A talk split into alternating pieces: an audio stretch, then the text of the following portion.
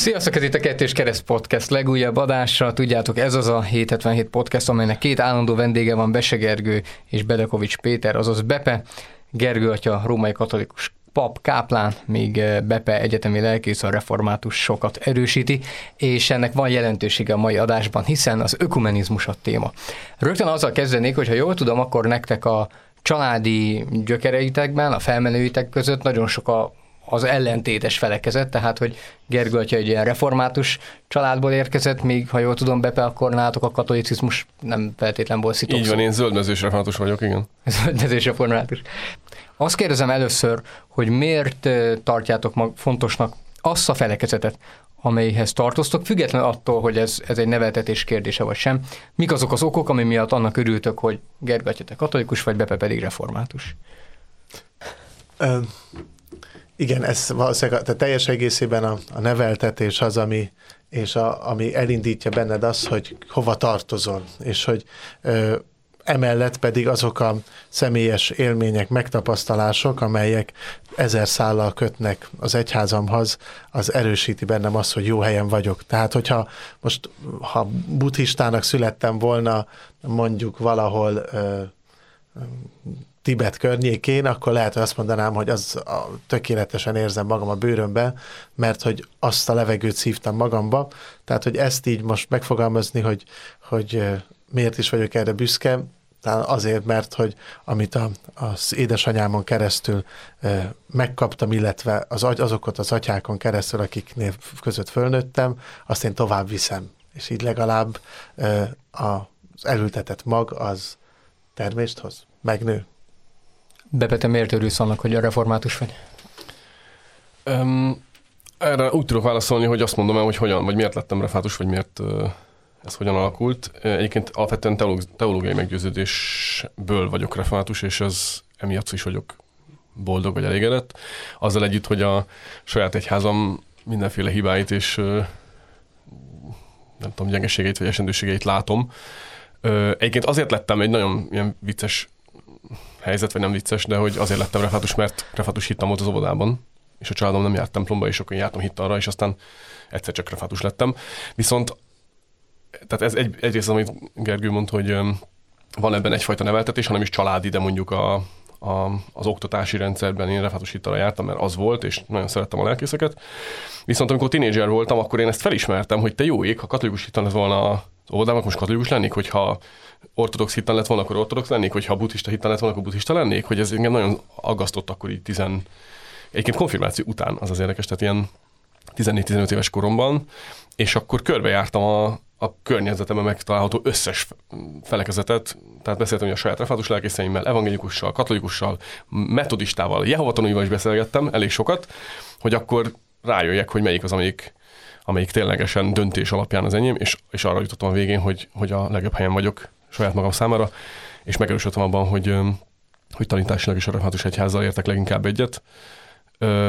Ezért vagyok legfőképpen boldog itt, illetve nekem azok az élmények, amik a, a gyülekezetben, mondjuk az anyagyülekezetemben, Tiszaföldváron voltak, az a, az a család, ami befogadott.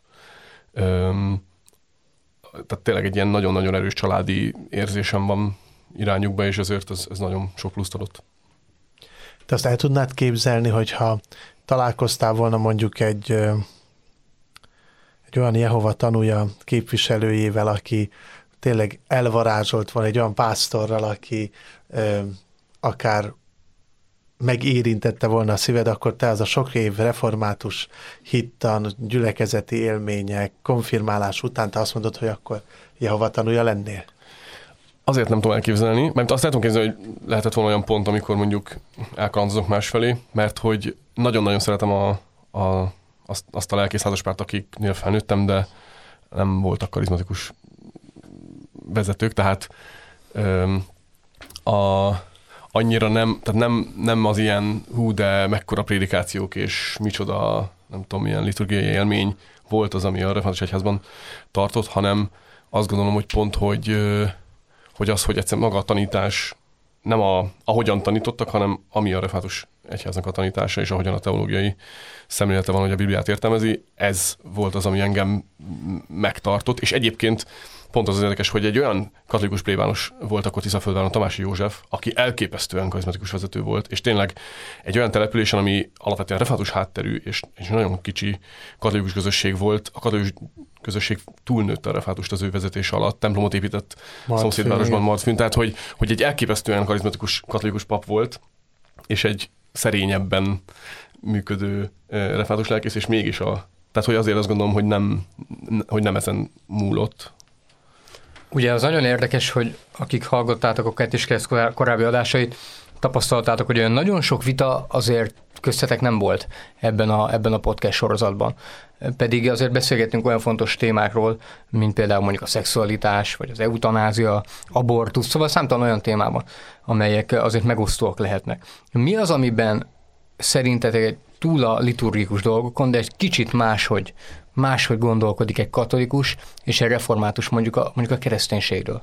Van-e ilyen pont? Szerintem kifejezetten sok különbség van, akár közöttünk is ezekben, csak nem ezt domborítottuk ki a beszélgetések során, tehát biztos vagyok benne, mondjuk ha a saját magamra visszagondolok, hogy voltak olyan beszélgetések, ahol ha akartam volna, rá tudtam volna ugrani egy-egy témára, csak nem tettem, mert hogy azt gondolom, hogy talán nem, vagy nem, nem úgy éreztem, hogy ezt kellene.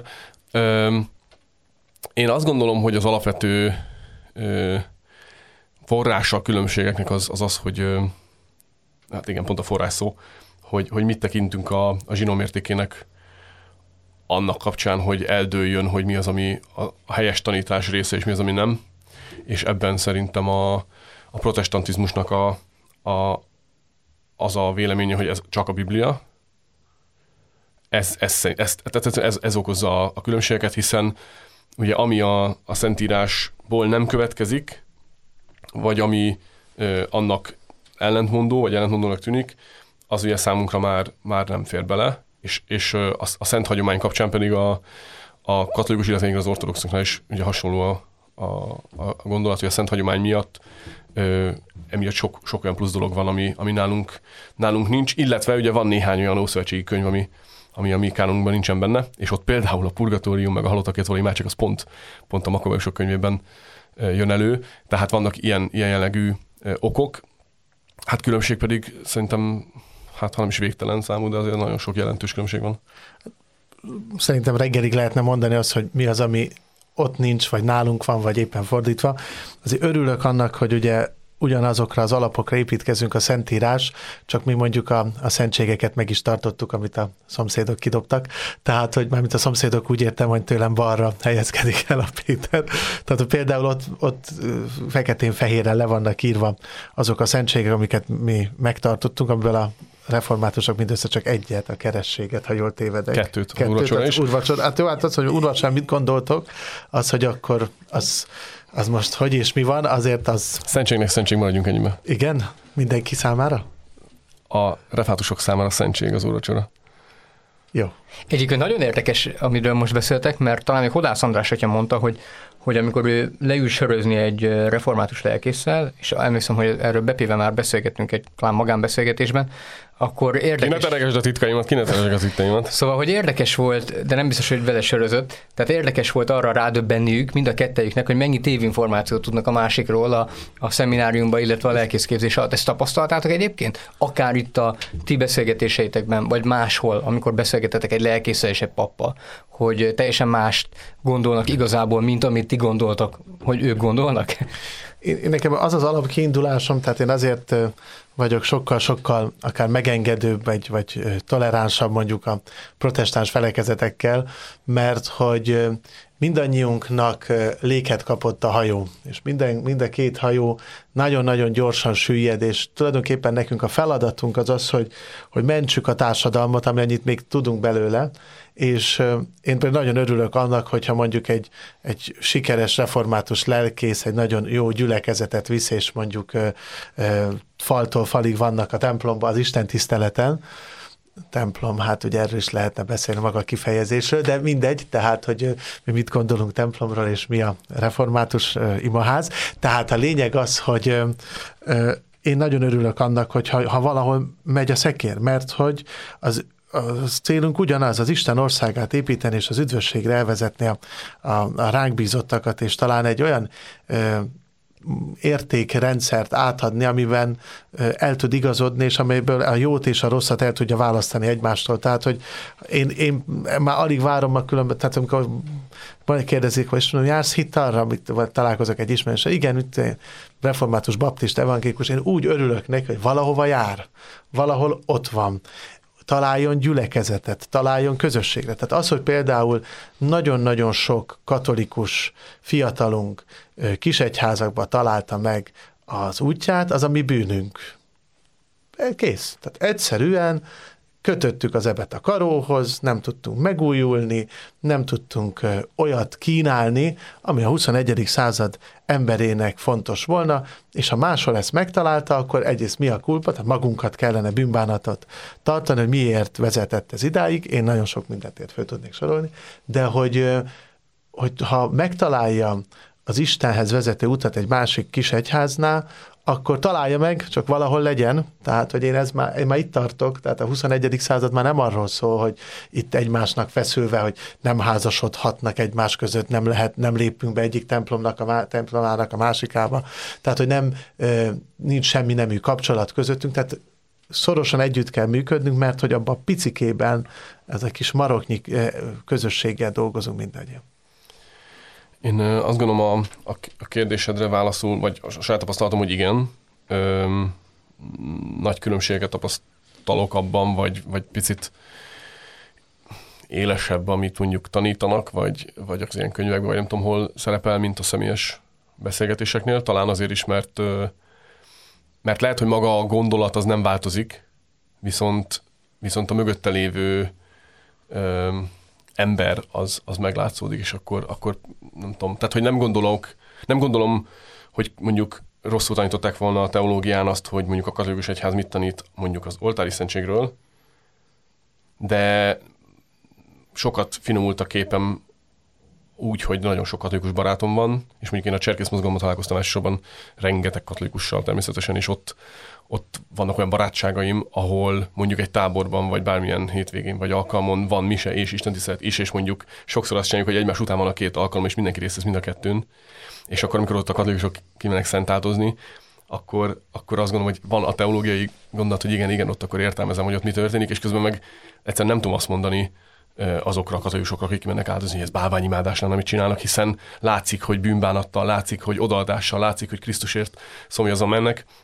Egyszerűen ez a kettő, valahogy egymás mellett van ez a két gondolat, hogy igen, ezt, ezt a, amit ott tanít a katolikus egyház mondjuk a, a, az oltári szentségről, azzal én nem értek egyet, de közben ahogyan ezek a katolikusok magukhoz veszik, az meg pont annyira krisztusi, mint ahogy én gondolkodok a refátusokról, amikor mi úrvacsorázunk. Tehát, hogy, hogy azt gondolom, hogy ez finomított rajta sokat.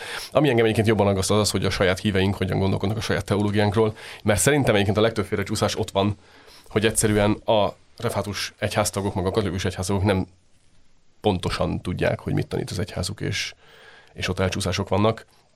És azt gondolom, hogy, hogy akár a, amikor a, nem tudom, szentekhez való imádságból mondjuk valaki bálványimállást érez, akkor az nagyon sokszor lehet, hogy ab, egyszerűen abból fakad, hogy, hogy egyes helyeken a, az átlagos, inkább szokáson alapuló hívek lehet, hogy erre tendálnak, és ugyanez van, amikor a csoknál, hogy, hogy nem tudom, pont ma reggel meséltem valakinek azt, hogy volt egy, hallottam egy ilyen történetet, hogy egy, egy lelkész prédikált a feltámadásra, és utána volt egy beszélgetés, és az egyik presbiter volt erről szó, és akkor kérdezte, hogy hát Pista bácsi hisze a feltámadás, mondta, hogy hát persze, majd feltámadok az unokámban.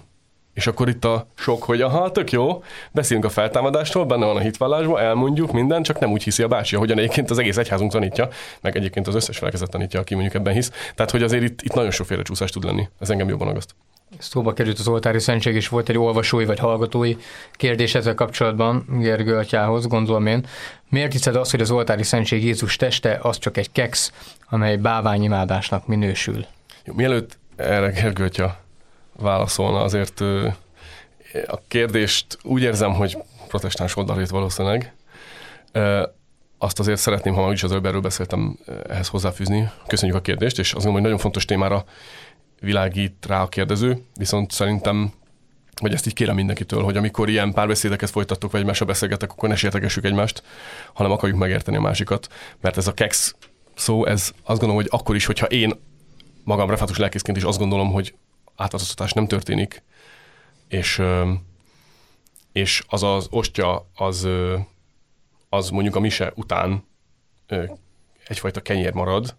Most az, hogy ott a, a szertartás alatt mi vagy mi nem, abban most nem mennék bele, mert azt szerintem többféle, Gergő, többféle álláspont is van. Viszont tehát, hogy ez, az együtt is, ezt, ebben hiszek, hogy az utána egy, egy, egy kenyérdarab, így lekexezni valakinek a, a hitét arról, hogy ez, ez mennyire szent és mennyire ö, fontos, és az Krisztus teste. Én, én azt kérném mindenkitől, hogy ennél azért fogalmazunk óvatosabban és, és barátságosabban egymással, és nem kell attól egyetérteni, nem kell elfogadni a másiknak a véleményét, csak hogy legyünk tisztelettel a másik iránt. Tehát ez, amit az is mondtam, hogy, hogy amikor kimenek a katolikusok szent áldozni, akkor én azt, azt látom, hogy ők mennyire szentnek tartják, és ezért ha nem is értek egyet a, a, a mögötte lévő tanítással, az, hogy ők, ők mennyire odaadóan és, és átélve mennek, azt szerintem nagyon fontos látni. De ez a tiszteletlenül hangzó feltételezés valószínűleg pont ebből a tudatlanságból van, hogy nem tudunk egymásról, hogy nyilván, hogyha ha ő tudná, hogy, egy, hogy nekünk, hiszen én is katolikus vagyok, mit jelent mondjuk az oltári szentség, biztos, tehát nem megbántani akar, arra akarok rávilágítani, hogy tényleg a, hogy milyen jó lenne, ha tudnánk egymásról többet, hogy ki miben hisz és mit gondol szerintem az eukarisztiáról lehetne egy külön ö, beszélgetés szervezni. Az biztos, hogy, hogy szent felszenteltségünktől fogva, ugye mi Krisztust jelenítjük meg az oltárnál, és az utolsó vacsora emlékezetére történik mindaz, ami az áldozati oltáron bemutatásra kerül, és a kimondott szavakon keresztül az ott lévő, ami nem kenyér, hanem az ostya, ugye az a búza, liszt és víz keveréke, a Szentmisében használt bor pedig szőlő tőkét és szőlő szemet is kellett, hogy lásson, tehát hogy az eredeti borból van. Ez, ezek a pap átváltoztató szavai után külsejükben ostyának néznek ki, de a belső tartalomban az Krisztus teste, és a bor pedig Krisztus vére. Nagyon sok ilyen eset volt már az egyházunk történetében, amikor, amikor kételkedés volt az emberekbe, vagy akár a miséző papban, és ezeket nevezzük mi eukarisztikus csodáknak, amikor bevizsgálva orvosi papírok vannak rajta, hogy hogyan és miként vált igazi hússáv, szövetté az a kenyér, vagy, vagy igazi vérrém, akár orvietóba, akár azt hiszem, Bátán, vagy lehetne soron Lanciánóba, és így tovább azokon a helyeken, ahol, ahol ilyen módon is megmutatkozott a kételkedőknek, hogy az ö, igazán volt Krisztus teste és vére, amit a, a, az átváltoztatás után a pap átad a híveknek. Tehát, hogy tulajdonképpen ö, ez igen, ez a hitünk. Tehát, ha most valaki odajön és ránéz, az azt fogja látni az átváltoztatás után, hogy ez egy, tényleg ez egy ostya darab, nem egy dobogó szív lesz, vagy egy véres húscafat, de annak a belső tartalma viszont már teljesen más az átváltoztatás szavai után. Bocsánat, azért mondtad ezeket a, a csodákat, meg annak a vizsgálatait, azért azt szerintem fontos megjegyezni, hogy az én ismeretem szerint ezeket csak és kizárólag a Vatikán által elismert és elfogadott és akreditált tudósok vizsgálják meg, és függetlenek nem. Tehát, hogy azért... De, mert biztos, hogy benne függetlenek is vizsgálták Jó, már. Hát... Ugyanaz, mint a, akár Guadalupe-ba is a, a Kodak gyárnak a, a fotósai, azok nem a Vatikánnak a belső emberei tehát mondjuk az egy nagy világcég. Tehát, hogy azt Csodákról egyébként szerintem tényleg érdemes lenne majd, akár a fatimai jelenésektől kezdve. Lurdi, gyógyul, Igen, ez itt a katolikus egyházban fontos pillér, vagy támasz. Hát én azt gondolom, hogy, hogy a szentek tisztelete, az bárki bármit mond, igen, ennek a mai társadalomnak is látszik, hogy hiányoznak a erős, jó példaképek. Igen, mondhatjuk, hogy Jézus Krisztus, meg a Szentírásba oda nyújthatjuk a kezükbe, hogy tessék, itt van Mózesünk is, meg itt vannak a proféták, de valahol a ma emberének is valami kézzel fogható, ami egyszerű, ember, aki segítette a szegényeket, vagy egy olyan pap, aki összeszedte az utcán kóborló gyerekeket. Én azt gondolom, hogy ennek a társadalomnak például egy Bőjte Csaba is egy ilyen akár szentként is él a mindennapokban, mert hogy Böjte Csaba az olyan munkát végez, amely példaértékű lehet mondjuk szerintem sok más ember számára is, aki, aki észrevette azt, hogy miben szenvednek szükséget X-ek és Y-ok, vagy Teréz anya, és vagy akár Pio atya.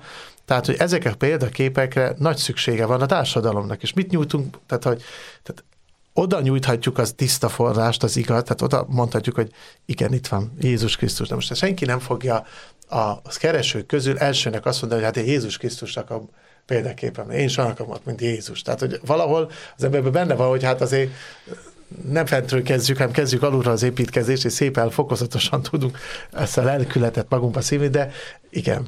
Abszolút egyetértek veled, hogy szükség van példaképekre, és én azt gondolom, hogy, hogy nagyon sokszor azok a szentek, akiket ti tiszteltek, és egyébként sokszor mi is tisztelünk, csak nem szenteknek hívjuk őket feltétlenül, nagyon jó példaképek. Engem azért ebben a kérdésben nem a példakép rész érdekel, vagy nem az a, a különbség szerintem közöttünk, hanem mondjuk az, hogy, hogy, hogy szólni hozzájuk, maga a szentiavatási folyamat. Tehát azért mondjuk nekem nagyon, volt egy nagyon rossz élményem ezzel kapcsolatban, ezt el kell mondjam. Egyszer elmentem a, a augusztus 20-ai körmenetre a bazilikához, és egyébként nagyon megható, meg szép volt a mise, és a könyörgés résznél, ugye az emlékeim szerint kb. az, az volt, hogy a, a könyörgések között kb. négyszer volt az a válasz, hogy Jézus Krisztus könyörülj rajtunk, aztán volt nyolcszor az, hogy Szűz Mária Isten könyörülj rajtunk, és aztán húszszor az, hogy Szent István király könyörülj rajtunk, könyörülj rajtunk és, és ott ültem, hogy értem, hogy Szent István nap, meg ilyenek, de hogy az arányok, még hogyha az lett volna, hogy 20 Jézus Krisztus könyörültünk, és kettő Szent István király könyörültünk, még azt azt mondom, hogy jó, hát én Szent István már nem tettem volna hozzá, de elfogadom. De ezek az, az arányokat érted? Tehát, hogy értem, hogy ez a példaképek. Ez nem misébe volt, ez a litánia volt, ez a Szent István litánia, ami különösen őrá van írva, és olyan jelzőkkel illetjük azt a szentet, akinek a litániáját mondjuk, amelynek az erényeit, a hőstetteit, a, azokat a példás cselekedeteit domborítjuk ki, amely Szent Istvánnak a, az életéből, a ma emberének is, tehát a, tehát a litánia az teljesen más, tehát az egy más forma, tehát az nem is a misébe volt, hanem a mise előtt volt a litánia, és csak utána kezdődött a mise. Nem, ez a, ez a szentbeszéd utáni könyörgésekben volt, erre tisztán emlékszem. Hát akkor jól néz meg, mert a, a litán... Igazából teljesen mindegy számomra, hogy előtte vagy utána volt. Az, hogy egy imádságban 20 Szent István király és kettő Jézus Krisztus, nekem ez protestánsként nagyon fáj. Ez csak azt akarom jelezni, hogy szerintem itt a, a két felkezet közötti különbség vagy probléma nem a példakép állításban van, mert szerintem is nagyon fontos, hogy példaként állítsuk emberek elé más embereket, akik, akik a hitben előttünk jártak. Ezt egyébként a Szentírás is csinálja. Amikor Pálapostól mondjuk ír, hogy figyeljétek meg ezt, meg azt, és, és kövessétek azt, amit csinál vagy Timóteusnak írja, hogy legyél példa a gyülekezet előtt tanításban, hitben, ebben, abban. Ezek mind igazak. Hát ez az imádság rész. Meg ami, ami még, még nehezebb számomra, amikor valaki egy védőszentje egy területnek, mint mondjuk az anyák védőszentje, és akkor ha egy anya beteg, vagy nem tudom, akkor, akkor ahhoz a szenthez, tehát nem akarom azt mondani, hogy ez a, az ókori panteonnak a, a lemásolása, de hát nekem nagyon hasonlít mondjuk a görög meg a, a római istenekhez, akik egy-egy területnek voltak az isten, és ha azon a területen akartál valamit, akkor ő hozzá kellett folyamodni. Tudom, hogy nem ugyanarról van szó, de kísértetiesen erős a párhuzam. Minket protestánsokat ez nagyon aggaszt, fáj. A következő van, hogy tehát egy, ha van egy Szent Mise, az a kereszt, a bevonulástól a kivonulásig annak a középpontjában Jézus Krisztus áll. Bármilyen szentnek az ünnepe, vagy ö, Szűzmáriának valamilyen jeles napja van, semmi esetre sem kerülhet Jézus Krisztus a második helyre. Tehát egy szent misében a keresztvetéstől a keresztvetésig, tehát ott az sok, hogyha megemlítjük, hogy különben ma ennek a szentnek az ünnepe van, vagy a szent beszédben említjük annak a szentnek az erényeit, a szent mise semmi, semmi másról nem szólhat, csak arról az áldozatról, amelyet Jézus Krisztus értünk bemutatott, és aztán a feltámadásában pedig elhozta számunkra az örök életet, tehát hogy tulajdonképpen a mise nem. Az, hogy vannak olyan liturgikus cselekményeink, a mise után, előtt, hétköznap, egy délutáni keresztúti járás, az is Jézusról szól, de hogy, hogy ezek teljesen, függet, ez teljesen függetlenek a, a, a Szent Misétől, tehát ezek egy azok a fajta ájtatosságok, amelyek pluszban nálunk megvannak, de még egyszer mondom, tehát a Szent Misében ez nem... Bocsánat, én értem, a másik viszont a, a, a, szentek, a szenteknél pedig az, hogy, hogy a csodát az Isten teszi, pont. Tehát ha, ha valami az életünkben, valami változás történik, azt maga az Isten teszi. Ez, ez, ez alap. Ha egy gyógyulásért imádkozunk, akkor azt kérjük az Istentől, hogy ha az egyezik az ő akaratával, akkor teljesítse már a kérésünket. Szerintem ez minden imádság erről szól, tehát a, a ökumenében, és tehát az, az Istentől. Az, hogy vannak olyan ö, tiszteletre méltó szentjén, és Szent Rita jut eszembe, akik egy iszonyat bitang férje volt, egy vadállat, és ütötte, vágta őt, fizikailag, lelkileg, minden szempontból, és Rita nagyon-nagyon sokat imádkozott az Istenhez azért, hogy az ő férje megtérjen. És a férje megtért, nagyon szép megtérés története van a férje, de úgy, hogy persze Rita élte a maga keresztény életét, példamutató, tanúságtévő és hitelesen, és mikor megtörtént a férjének ez a nagy megtérése, akkor onnantól fogva valahol Rita és nem, tehát nem Rita, mint nő, hanem az a fajta Rita lelkület, az fontos, hogy ne, ne adjuk föl. Azért, hogy mondjuk, és hogyha ritás lelkületű valaki, vagy Szent Józsefes lelkületű, vagy Szent Ágostonos lelkületű, akkor erre azt gondoljuk, hogy mi nem Ágostont akarjuk, hogy, hogy ő tegyen bármi nemű csodát, hanem azt a fajta lelkületet szeretnénk a, a híveinkbe, hogy, hogy hát drágáim, hát Szent Mónika is mennyit imádkozott a fia megtérését, ti meg ne adjátok fel az unokánál. Ilyenkor, ha jól sejtem, csak hogy elő, előbújjon belőlem a katolikus állat, ilyenkor nem Szent Ritához imádkozik az ember, hanem Szent Rita közbenjárását kér, és a kettő között különbség van, csak hogy bepére reagálva, hiszen tehát amikor mondjuk az utazás védő Szentje, Szent Kristóf, akkor amikor valaki Szent Kristóf közbenjárását kéri valaki, ez, nem pedig az, hogy Szent Ez Kristóf, így van. Nem? Ez, de persze. Hogy erre miért van szükség, az egy izgalmasabb kérdés egyébként, és ezt lehet, hogy érdemes pontolgatni. Én ezt ilyen magas teológiai értem ezt a különbségtételt, ám bár pont az a példa, amit akkor ezek szerint Szent István király litániájából idéztem, tíz évvel ezelőttről, augusztus 20-áról, ott nem volt semmilyen formai különbség a Jézus Krisztus megszólítása, meg a többi szent megszólítása között, tehát formailag semmilyen különbséget én nem tapasztaltam. Hozzáteszem, hogy katolikus szempontból azért mégis csak laikus vagyok. Tehát lehet, hogy volt valami nagyon nüansznyi, vagy, vagy nem tudom, lehet, hogy még valami látványos is volt, csak nekem nem tűnt föl. És itt azért az felmerül bennem, hogy, hogy értem, hogy aközött, hogy Jézus szólítom meg, meg aközött, hogy Szent Ritát szólítom meg, vagy hát én nem szólítom meg, de mondjuk szólítja meg egy katolikus. Nem lenne rossz, persze. Aközött van különbség, majd egyszer remélem meg tudom szólítani, amikor egy helyen leszünk. Ö, ö, most majdnem magamat trollkodom meg, de nem fogom, bár szoktam ilyet prédikáció közben is. Tehát, hogy értem, hogy, hogy, hogy e között különbség van elméletileg, de gyakorlatban nem látom a különbséget.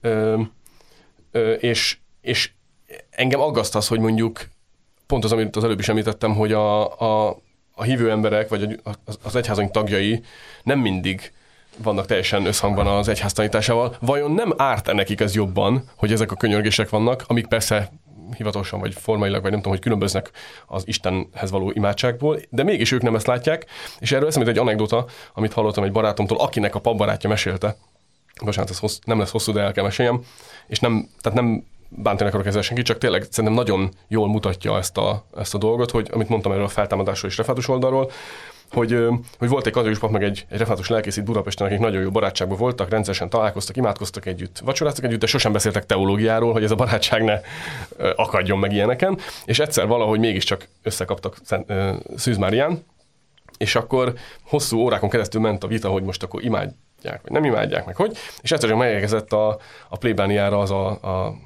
takarítónő, vagy ilyen kisegítő hölgy, aki szokott a plébánosnak ugye ott a, akár segíteni a, a háztartásban, és, és megérkezett, és akkor mondta a plébános, hogy jó, hála Istennek Marika néni megjött, hát mondja már meg a tiszteletes úrnak, hogy mi nem imádjuk Szűz Máriát. És megszólalt a néni, hogy hát plébános úr, hát hogy ne imádnánk a boldogságos szűzanyát? És akkor a plébános kiakadt, és három vasárnapon keresztül erről prédikált, hogy tanítsa a gyülekezetet, hogy már pedig nem imádjuk, hanem, tehát hogy ezt mondom, hogy, hogy hát Én Ez...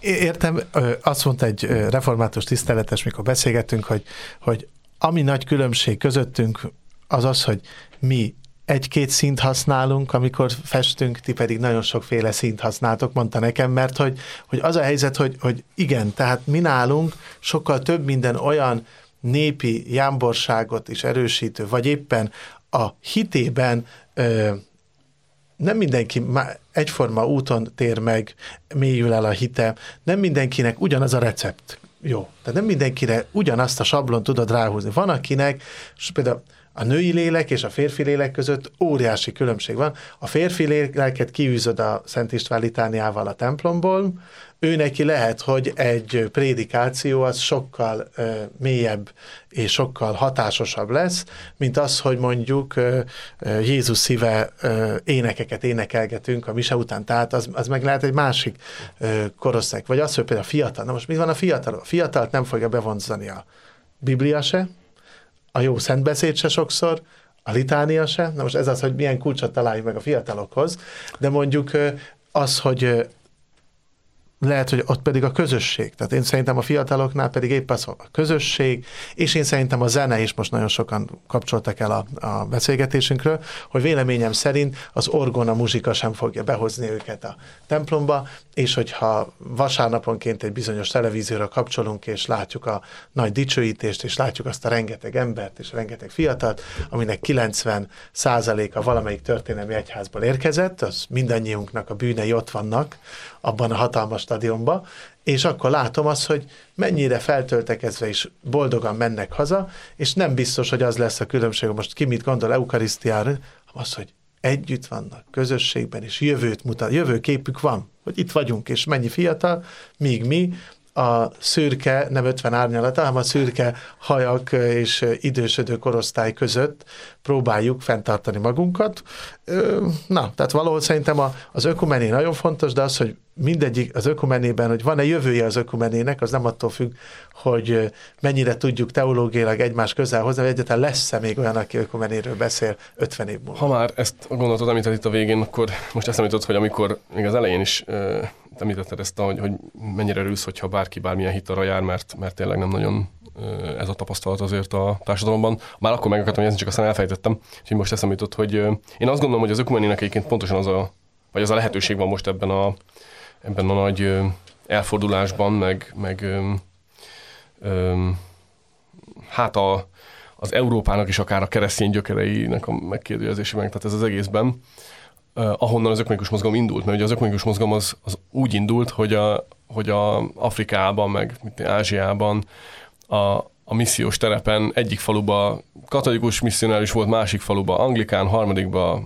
presbiteriánus vagy akármi, és ezek szépen tanították, hogy Jézus szeret, meg evangélium, meg megbocsátás, meg azt, hogy és a szomszéd tévtanítóra ne hallgass, azt utáljuk, gyűlöljük, ú, pokol, nem tudom mi, ez mindegyik felekezett nagyjából a másikra, és egyszer csak rájöttek, hogy ez így nem lehet. Tehát, hogy itt hirdetjük a szeretet evangéliumát, majd utálkozunk a szomszéddal, aki a szeretet evangéliumát hirdeti elvileg, és utálkozik ránk, és akkor ebből 1910-ben Edinburghban lett egy, egy missziói konferencia, eh, ahol összegyűltek ezek a misszionáriusok, azt mondták, hogy ezzel valamit kezdeni kell, és gyakorlatilag innen indult az ökonikus eh, mozgalom abban a formálisabb részben, ami most is tart, és én azt gondolom, hogy ez pontosan, eh, ha valami segíteni fogja az egyházakat abban, hogy, hogy összeálljanak és minél szorosabban, az, az hogy, hogy egyszerűen a valóság az, hogy a, a világ az nem ismeri Krisztust, az emberek többsége. Lehet, hogy a nevét hallotta már Jézusnak, de nem tudják, hogy ki ő, és külön-külön egymással acsarkodva, egymásra fújva nem tudjuk őt hitelesen képviselni, és szerintem, ha valami, akkor ez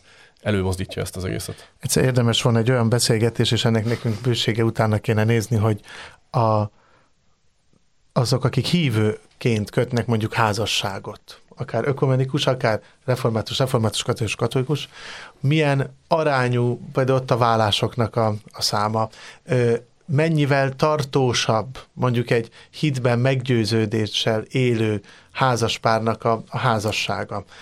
Hogyan és miként működnek az ökumenikus házasságok. Tehát ezek azért, mert hogy ezzel találkozunk a legtöbbet szerintem a plébániákon, azzal, hogy jönnek házasságot kötünk, és az egyik fél ilyen, a másik fél amolyan, és akkor van sok beszélgetés, egyáltalán tudod, hogy a másik fél mi behisz, és most jöttél katolikus templomba házasságot, de tudod, hogy egyáltalán mire vállalkozol, hogy a gyerekeidnél mi lesz? Tehát, hogy nagyon sok ilyen beszélgetésünk van, pont ilyen vegyes házasságoknál, és volt egy olyan, és szerintem a leges legnehezebb, és ö, erről majd egyszer később, hogy mit mondasz annak, aki nagyon vallásos református, és van egy nagyon vallásos katolikus, és házasságot akarnak kötni, és mind a kettő családja tényleg tradíciós, egyik katolikus nagybátyám van, itt meg az apám református lelkész, és hogy mondod, mert ugye nálunk, hol kötöd a házasságot? Ha katolikusnál, akkor ugye a katolikus fél védelmében ugye a gyerekek keresztelésére a férnek eskü ígéretet tett tenni, hogy igen, katolikus, de hát hogy tesz ígéretet, amikor ő maga is akarja, hogy a gyerekei akár az ő vallását vigye. Tehát na, ilyenkor mit mondasz a fiataloknak, mert ez egy idő után elő fog majd jönni problémaként, és hát az ökumené az, az fontos, de mondjuk vannak olyan kérdések, amikben hát döntéseket. És szokott az a megoldás lenni, hogy akkor az azonos nemű gyerek a, a, a szülőnek a... Az, az, az, nálunk ez nincs. Értem, hogy hivatalosan nincs, de attól még gyakorlatban sokszor van. Igen, nálunk így kellett volna, hogy legyen most pont ismerek egy párt, akik most házasodnak, és uh, ilyen vegyes pár, mindenkettőnek nagyon fontos a saját felkezete, és abban állapodtak meg, hogy amilyen nemű lesz az első gyerek, annak a szülőnek a, a vallására fog mindenki térni. Ez egy nagyon érdekes döntés. Nem tudom, hogy mi lesz belőle. Elég nehéz, mert, hogy azt, mert érzik, hogy, hogy a családnak meg egységesnek kell lennie. Szóval ez nagyon kemény, nagyon kíváncsi vagyok, hogy mi lesz belőle, imádkozom, nagyon sokat értük. Viszont a másik gondolat, ami még személyes tapasztalat, udvaroltam katolikus lánynak korábban, és nálunk egyébként az az egyházi törvény, hogy... Ez a közös pont, mert mindkettőtöknél volt. Igen. Nem ugyanaz a lány, hogy értettem. Én voltam református lány. Ezt majd ugyanaz a lánya. Szóval most, most omlott össze a fél. És, és nálunk az az egyházi törvény, hogy refátus lelkésznek csak refátus vagy evangélikus lehet a házastársa. Pont azért, mert, mert az evangélikus és refátus egyház között van szószék és urvacsorai közösség, ez azt jelenti, hogy akár egymást helyettesíthetik a lelkészek, érvényesek a szentségek, minden oda-vissza. Mégis az evangélikusok közelebb állnak hozzánk. Igen, hát a kis testvérünk is el tud koborolni, szóval... Vagy hazatér. és akkor, hát ez egy nehéz kérdés volt, hogy de ha ebből majd egyszer házasság lesz, akkor mi lesz, mert hát nekem nem lehet katolikus felségem, és akkor beszélgettünk arról, hogy hát akkor lehet, hogy vagy az lesz, hogy nekem kellene elhagyni a lelkész pályát, ami elég nehéz döntés, de ezt én így nyitva hagytam, és akkor ő egyszer azt mondta, hogy hát akkor ő, ő refátus lesz majd, mert azért jó, hát vannak különbségek, de hogy ő nyitott lenne. És akkor ú, ez olyan egész jó volt, és akkor így haladt a kapcsolat, ez csak kiderült egy beszélgetésben, hogy ugye az anyuka nagyon, nagyon katolikus, egyébként nagyon áldott azt, hogy nagyon kedveltem, meg szerettem minden, és akkor volt egy ilyen beszélgetés, hogy de hát mi lesz akkor, ha gyerekek refátusok lesznek, hát akkor ő nem tudja őket misére vinni, és mond, megnyugtatta a lányzó, hogy anyuka nyugodtan viheted misére, nyugodtan lehet vele imádkozni az üdvözlégyet, meg mindenfélék. És akkor én így rádöbbentem, hogy azért ez nem úgy működik, hogy tehát, hogy, hogy ebben olyan, és akkor így azon gondolkodtam, hogy mit, mi lenne nekem, hogy azt, azt, kell ér, azt kell tudnom, hogy, vagy attól kell félnem mondjuk, hogy a, a valamelyik nagymama vagy nagyszülő a gyerekemet olyan dologra tanítja, mert én nem értek egyet. Most mindegy, hogy ez melyik felekezet. És ez nagyon nehéz. Tehát azt gondolom, hogy az ökonikus házasságnak ez a, ez a amit te is mondasz, hogy a, ha a családok nagyon erősek, és legyenek a saját felekezőkben erősek, az nagyon-nagyon megnehezíti, úgyhogy... Én azért szurkolok, hogy minden nagymama tanítsa bátran imádkozni, bármilyen felekezett unokád, mert abból még baj nem lehet, ha imádkozik. Imádkozni taníthatja. Tehát, hogy, tehát, hogy már, már, már, már, ide teszem azt, én már mércét ilyen magasra teszem, hogy már csak örülnék, ha a nagymamák megtanítanák imádkozni a gyerekeik. Viszont örülnék, hogyha figyelme vennék a gyerek felekezetét, és úgy tanítanák hogy lássátok, hogy mennyire ökumenikus a 777, mi a bravúrt hoztuk össze, hogy három olyan házaspár van a 777 szerkesztőségében, akik vegyes felekezetűek, úgyhogy eh, mi e- ezzel tudtunk hozzájárulni. Ehhez a Kettős Kereszt Podcast legújabb adását hallottátok, amelynek témája az ökumenizmus volt, legalábbis nagyobb részben Bedekovics Péterrel, azaz Bepével és Bese Gergővel. Hallgassatok minket legközelebb is. Sziasztok! Dicsértessék az Úr Jézus Krisztus! Áldás békesség! Ezt a trollt!